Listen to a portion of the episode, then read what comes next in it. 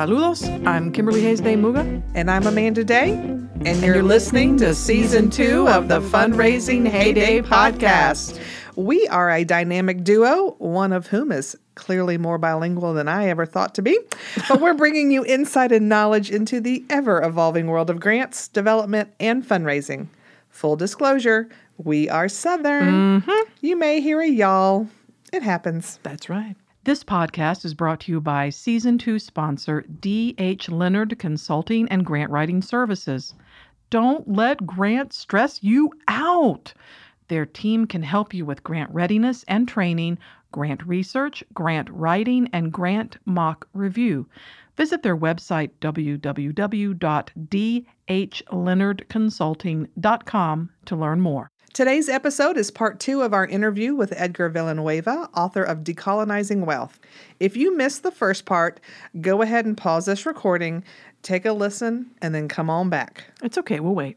We will. And for today, we are picking up right where we left off. Edgar kindly joined us via Skype in his beautiful backyard in Brooklyn. So let's take a listen. So, when you mentioned earlier before um, we went off into intermediary um, funding land, you were talking a little bit about the, the example that, that the very insular, or what can be the very insular world of um, even private foundations or corporate foundations or whatever type, where you you are sitting there and issuing grants, and something that that we feel as grant seekers is uh, what are what are ways that we can actually sort of bridge that gap and have discussions as grant seekers? In the past it's been more of a you know don't come behind the wall. We don't we the grant makers don't want to be overwhelmed by you the grant seekers.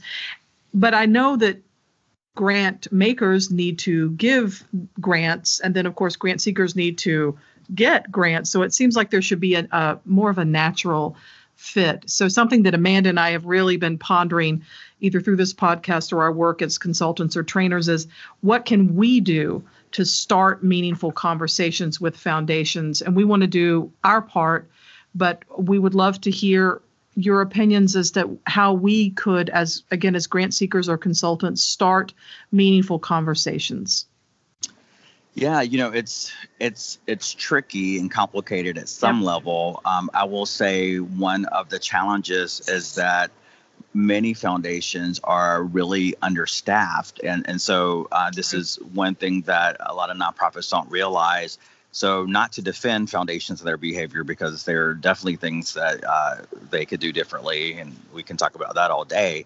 Mm. Um, but often folks don't understand that within a foundation, there may be one program officer who has a, a, portfolio of you know maybe even like 200 organizations that are active grantees and so these are organizations that are calling upon that person all the time and, and involving that person so the capacity to actually build deep relationships with even those grantees is challenging much less to be open to uh, you know building new relationships so I think uh, out of survival, in some ways, uh, foundations have created a process to get to know really quick and to keep keep a barrier there. Sure. Um, and that's something that I've been pushing on foundations. That yes, I think the priority should absolutely be about getting money into the community, mm-hmm. um, but we also need to think about what infrastructure might we need. Uh, you know um, to to actually be able to do that in a way that is is in the right type of relationship with community and doesn't perpetuate those those uh, terrible power dynamics. And you know, there's this there's like uh, I remember just working in one foundation where we just constantly grappled over that admin percentage of our budget that we needed to stay under in order to uh, feel good about ourselves mm-hmm. when we had like you know hundreds of millions of dollars in the bank And so right. that was not going to community, it was just being tied up in investment. And right. so I used to ask myself, are we more concerned with like making more money and becoming richer or burning out this staff? Um, because we just, you know, Good really point. need a more internal capacity. So that's that's not the burden of nonprofits. That's something as an insider in this industry that I'm having conversations with foundations about. Um, we some foundations have gotten better about providing that general operating support and that overhead mm-hmm. support, mm-hmm. Um, but neglect its own internal capacity. what I think that nonprofits and fundraisers can do, um, you know, I, I, love, I'm glad that you all mentioned um, Vu earlier, and I, I, love some of the work that he's coordinating and, mm-hmm. and, and leading around really thinking uh, how do we change and shift the fundraising sector to be more focused on community demand and not bend to the will of these foundations. And I'm so inspired by the recent stories of nonprofits who have actually refused money from certain donors because of how that money was made. True, true. And I know that that is like a really hard thing to do. It's a really hard to thing thing to do as a nonprofit when you've got payroll and all of these expenses. But if we um, can find a way to be bold enough to uh, to you know be to, to not bend and cave in and, and allow our missions to creep to to the power of foundations. Um, I've always kind of believed uh, in my heart and um, that if we stick to our mission, we are accountable to our community. Uh, we are going to find the right donors that are a match for that, who will not force their will upon us.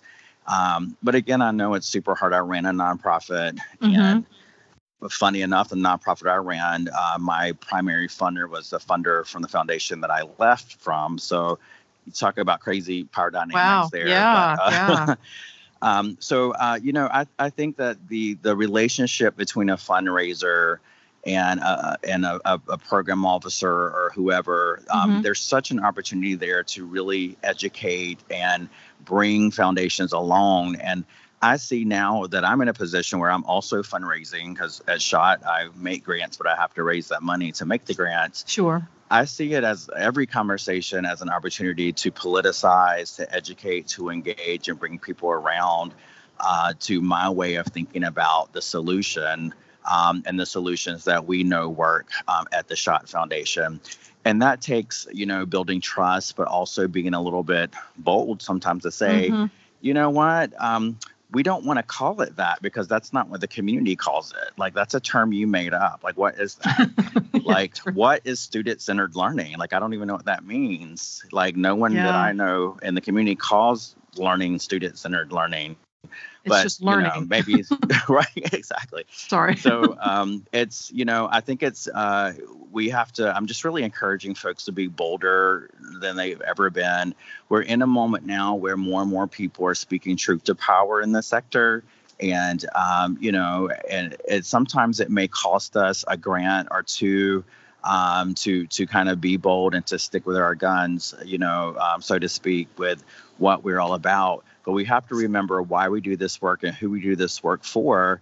And ultimately, mm-hmm. as a nonprofit organization, we are accountable to the public and to our um, constituents and not to philanthropy. Um, and so that is, you know, I, have been I've been inspired before when, um, as a funder, I've called upon a nonprofit, even someone that we're funding, and I've made an ask of them, like, "Hey, can you come speak on this panel or whatever?" And they tell me no. Like i'm sorry i'm too busy. And i'm like wow i was told it kind of like intrigues me because it's like you know or another group that I, i've met with who was like you know made me feel like I, i'm just left out if i'm not funding what they're funding because it is just the way. And it's it's you know it's the hot thing to be doing and they're having change. Although it doesn't align with my strategy it's i'm gonna i want to find a way to fund it because they are just so passionate about it okay. and they don't come into the room in a way that's like you know um, begging me for money but like i feel like they're more powerful than me and wow. i need to find a way to fund them so it's it's it's really um, sometimes about that countenance and that confidence about what you're doing and knowing that it works and knowing that your community is behind you and if someone doesn't want to fund you then somebody else will you know it's it's like dating yeah.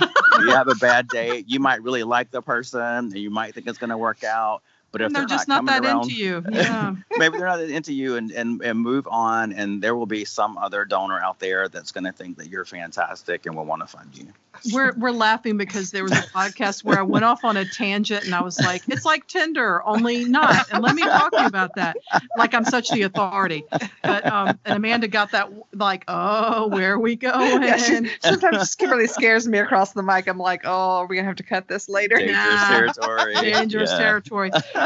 when when you were mentioning the the panels, it just brought to mind um, something that we had done for years as a part of our uh, regional uh, grant chapter that we'll talk about in a minute. But we would have meet the funder panels, you know, Yes. where we would have scripted questions and I would I, I would moderate. But I can also see getting back to where you were mentioning that a lot of foundations are really understaffed, and that is another level of stress for them.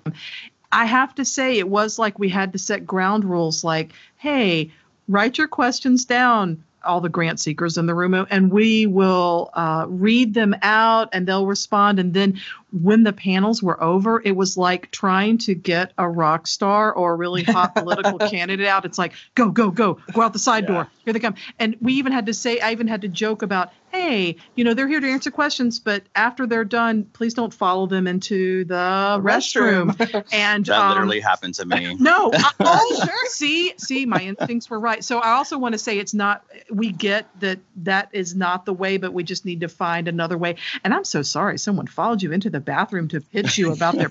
That's so. I would just, on behalf of grant seekers everywhere, that is wrong. Y'all do not do that. That is wrong. Well, and they, I get that because I mean I, we have seen it firsthand. Oh, but yeah. I, I will tell you, Yeah. both, both Kimberly and I, we sit on the board of the Grant Professionals Association, which is a large membership and Mhm. professional development network for grant writers and fundraisers and, and the like. Um, and one of the things we struggle with is we have no problems attracting grant seekers to our conferences, but we know we feel very strongly that the only way everything's going to get better is if the funders and the seekers do start having some intimate mm-hmm. conversations. Um, but, but every time we try to invite somebody to that, they look at it uh, in that way that, Yep. oh, so all of y'all can bombard me with your ideas and ask about my money. And, and so It's also not. any- It's also not their money, but I'm just going to step away Yes. from that. But it's just, do you mm-hmm. have, you know, having conversations with folks like you is definitely, we're, we were so excited you could talk with us. This is a step in the right direction. But any suggestions for how we can start helping to bridge that gap? as an association, not Yes. just as, as a bunch of hungry grant seekers looking for money. But what are some Right. case, what are s- I Is there a way we can pitch it like in the long run, this is going to get you better proposals and better projects if there's a better understanding between what you guys want and are doing versus what we are pitching to you, I guess. or the realities of what's going on out in the communities that you want to That's serve? true. Absolutely. Yeah, you know, so that dynamic that happens is a it's a product of foundations. Um, found, you know, I blame foundations who created this game in the first place, and then uh, you know, not being transparent, not being clear, and uh, you know, only us. You know, it's it, things are changing, but I remember data um, a few years ago, maybe ten years ago. Um, life is passing by quickly, but um, that, And it just is like keep only going. like 12% of foundations had annual reports and there are so many foundations who don't even have websites and so you know so there's this whole mystery that we've created around like what happens. Or when we do get uh, you, you people send in proposals they don't even hear back. You don't know if they even received it. It just goes into a black box. And so i think that uh, you know it is on us as uh, the funders to think of ways to be more transparent. And if we are understaffed we can use technology or whatever to put more information out there if you have a new rfp make a video or do a webinar where you can talk to lots of people at one time about um, this rfp and like what people need to know about it and then maybe you won't get like 500 phone calls about it and so um, i do see that trend happening more and more um, but you know part of i remember going to these types of events. Uh, in North Carolina, they started uh, this thing annually called a foundation fair. And it was very interesting. It was literally like uh, a career um, fair or something, but every foundation had a table and some like gymnasium in Eastern North Carolina. And people would just go table to table to table, and you can get a brochure and meet staff from the foundation. And that was like pretty interesting, you know, to me. And that's actually where I think someone followed me to the bathroom. But Oh, that's Um, unfortunate. It's also like you know I, I, I like those kind of ideas but that felt a little antiquated because Yeah. only a small percentage of people that i met in that foundation fair might be someone that we would potentially fund but i think you know the intention is in the right place of getting funders out of the ivory tower and Mm. into the community and being more accessible i think that good spaces for that to happen um, is is is really coming together around solutions and community. So we have, you know, for example, an issue of homelessness. Let's bring those folks who are experts on that issue. Let's bring in people who are directly impacted by that issue, and let's bring in funders um, for a, you know, and, and local government for a multi-sector conversation. And um, I've always said that um, funders will often show up for events if they think they're there because someone sees them as an expert, not because they have money. And so we want Ah. to be asked to speak at things. It's the weirdest thing. I'm like, clearly everyone wants a grant, but we have to pretend, you know, like, oh, the grant just showed up out of nowhere. How did that You know, happen? I just really wanted you, to, uh, since you don't work in this space, to. Uh, but the but the truth is, many program officers have many years of experience around different issue areas and may have some like to shine, and so that's um, that's one way. It's it's sort of. Uh, you know, overwhelming for foundation staff to it's it's hard to say no when someone corners you and they're just going on and on about a program you know within the first five seconds this is like they don't even live in the state that you fund in and like Right. trying to you know tie it off without uh, hurting someone's feelings or feeling like you're not you don't care Yeah. um, it's really hard and i have been uh, yelled at before by someone who said that i, I didn't care um, about autistic children because i worked at a, a foundation that did not fund that. And it's like no i deeply care but uh, you know how do i help? Can i send you a personal check you know? Um, so uh, so yeah i think i think it's about really getting beyond the transaction um, and we're so transactional and and you know Right. as a sector but if we can find ways to move beyond that and center community center people um, and uh, in in the space um, and come together to really have that conversation we can talk about the money and resources later but um, it's it's hard because I think we have to be prepared on the funder side, but also nonprofits have to under Mhm. you know know like this is not this is not the place to pitch. We're really coming together for a community conversation around an issue. Um, but yeah, there's there's some great efforts to, to really push for transparency and trust based philanthropy in the sector that I hope uh, more and more. I feel like personally that uh, when I'm in at conferences and places these days, there's just as many um, nonprofits and activists in those spaces as there are funders, which I think is a good sign. that is a really good sign. And I think one of the things that came up when you were explaining that is something that Amanda and I are also passionate about in our field is is educating more and more grant seekers. It's like, hey, this you do need to build a relationship and have a conversation. This isn't an ATM situation. yeah. Um, and so I think we can always push for more understanding too in our from our side of the desk, so to speak, as to how to go about this.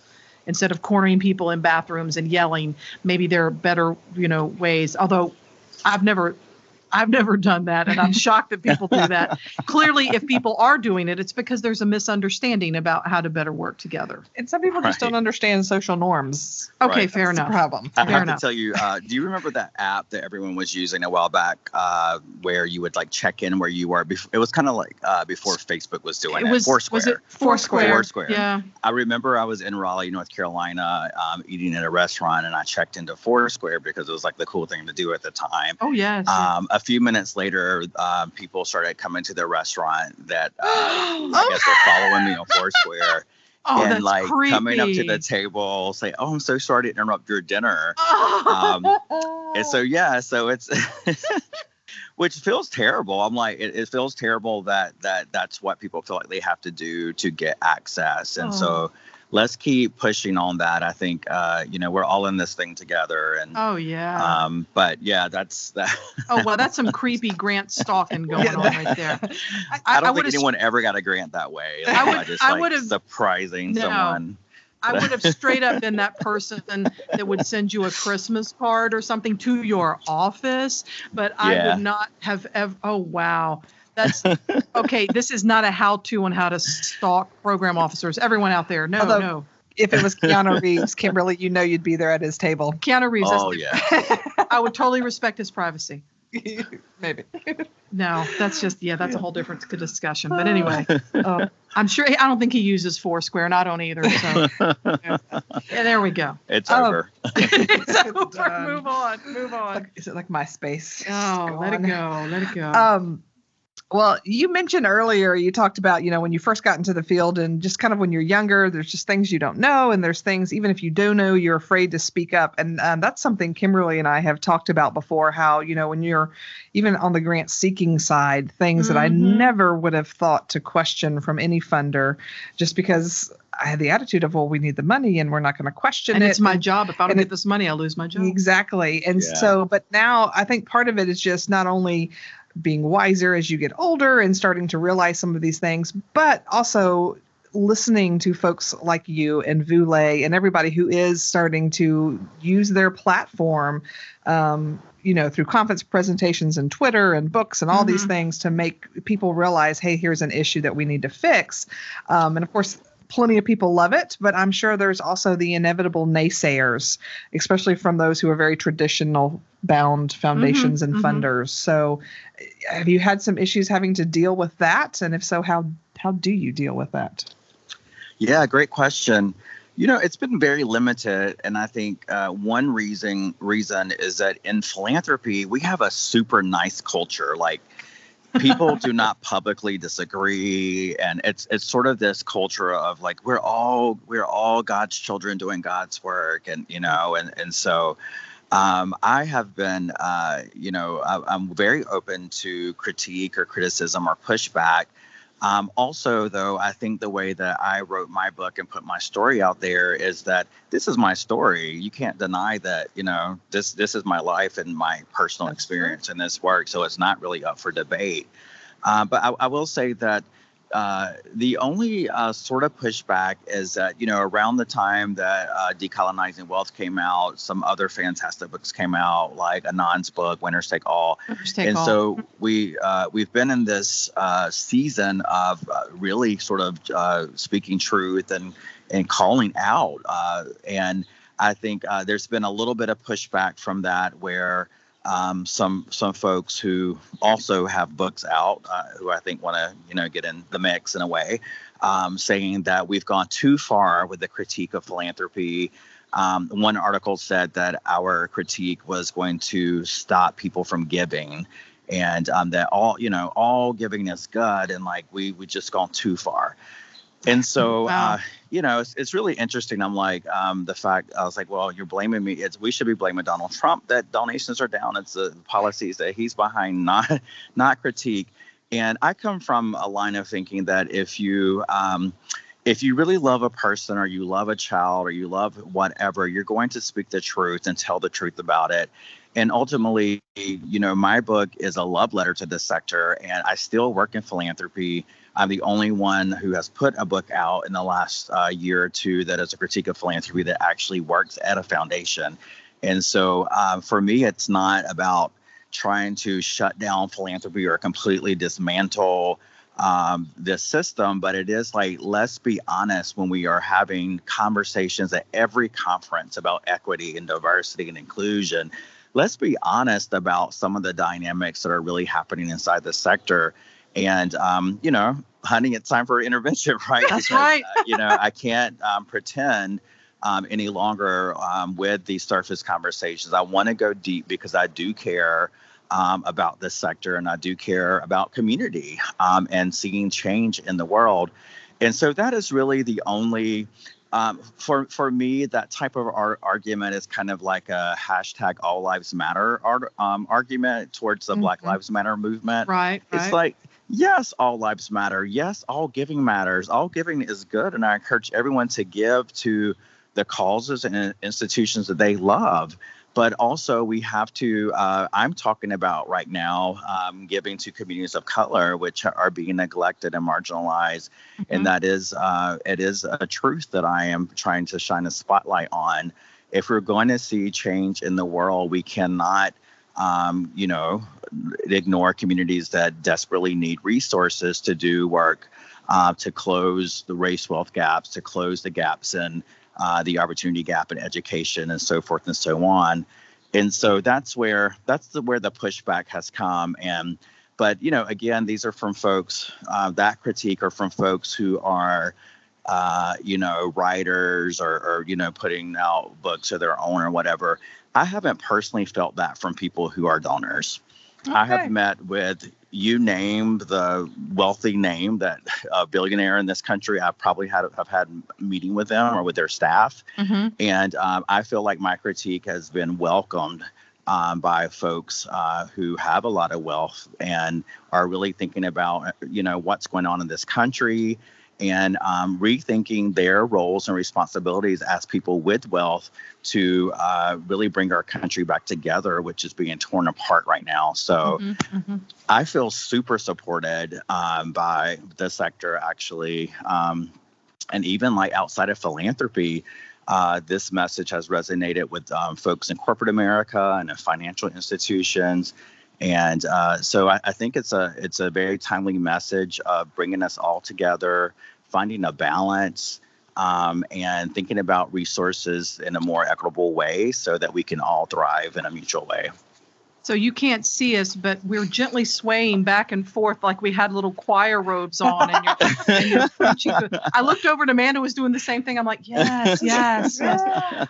Well, and it's, um, I was telling Kimberly after I had finished the book, because she read it first and was talking to, you know, she was asking me my thoughts and, and what I thought about everything. And I said, you know, it's one of those things that, yes, we are in the nonprofit sector, so we should read this, but it, it made me think about things beyond just that sector, just kind of my whole life and my outlook on things. And I was telling her too, it was very fascinating to me. You know how sometimes you don't think about a certain topic or may not have heard about it before in your life, really, or heard about it in any sort of detail. And then all of a sudden you feel like you see it everywhere. And about the same week I'm reading your book, I was looking for a new podcast to listen to, and in the top ten of the week was a podcast called This Land, um, mm. which is about um, in Oklahoma. There's it's actually a death death trial um, that's going to the Supreme Court, but really has more to do with basically is there a big chunk of Oklahoma that doesn't belong to the state? It actually belongs to the indigenous people living there. And it's just between that and your book, it's just been a very much more eye opener than anything I've ever learned in school about how things started in our country and how I mean I know things were awful, but I don't know, just I want to learn more about it. You have opened some eyes, Edgar.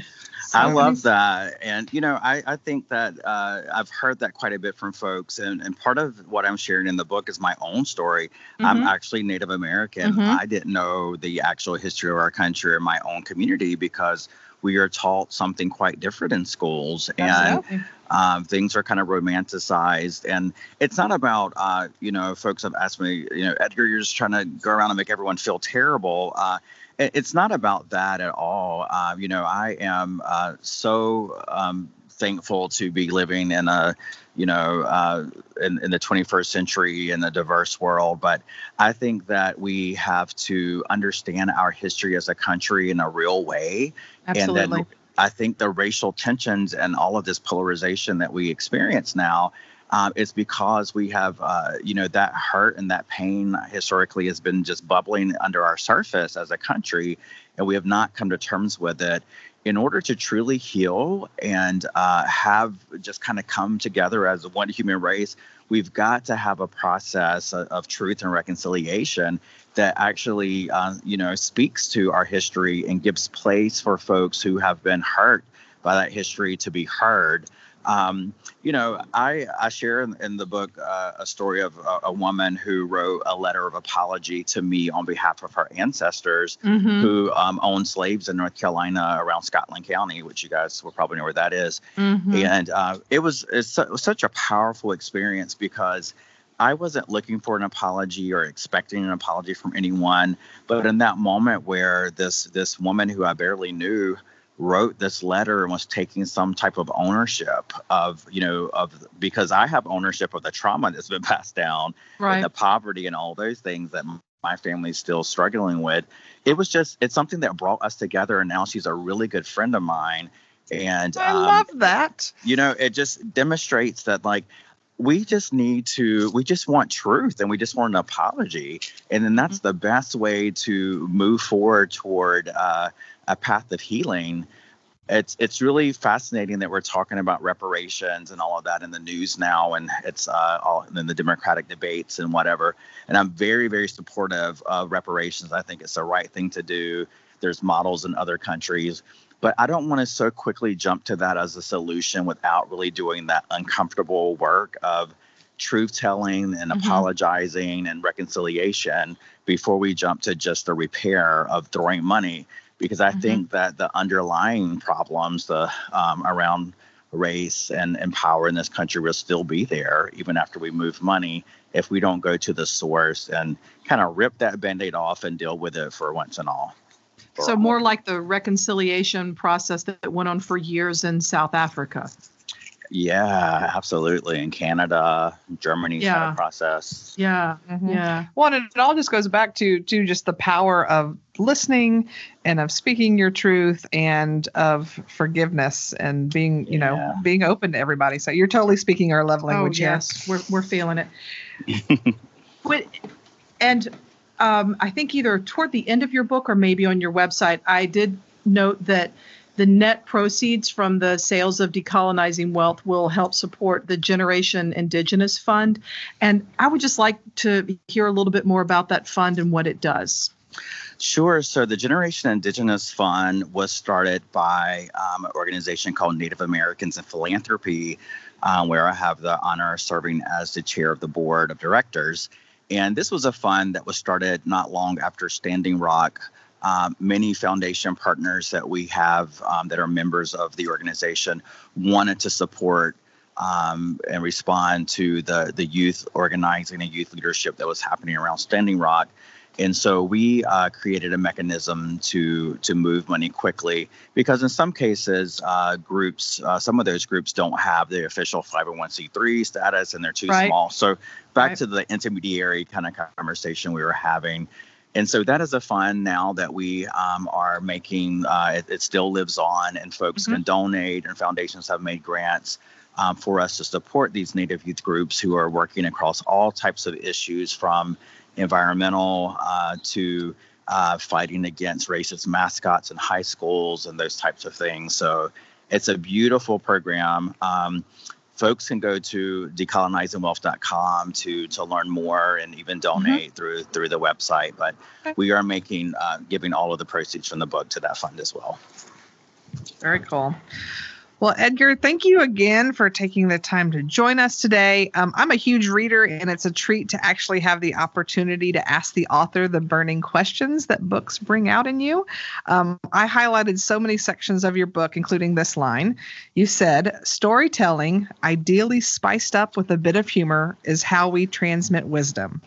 And um, I love that so much because that is mine and Kimberly's goal of this fundraising heyday podcast. So uh, thanks for, uh, I really like that quote. So thanks for that. Thank you. And thanks again for sharing your insights, your stories with us. And um, we look forward to introducing your book, Decolonizing Wealth, and your important work to others in our profession. Um, what is the best way for people to stay in touch with you and your work? I'm pretty sure it's not following you to the bathroom. So just let people know. Or Foursquare. or Foursquare.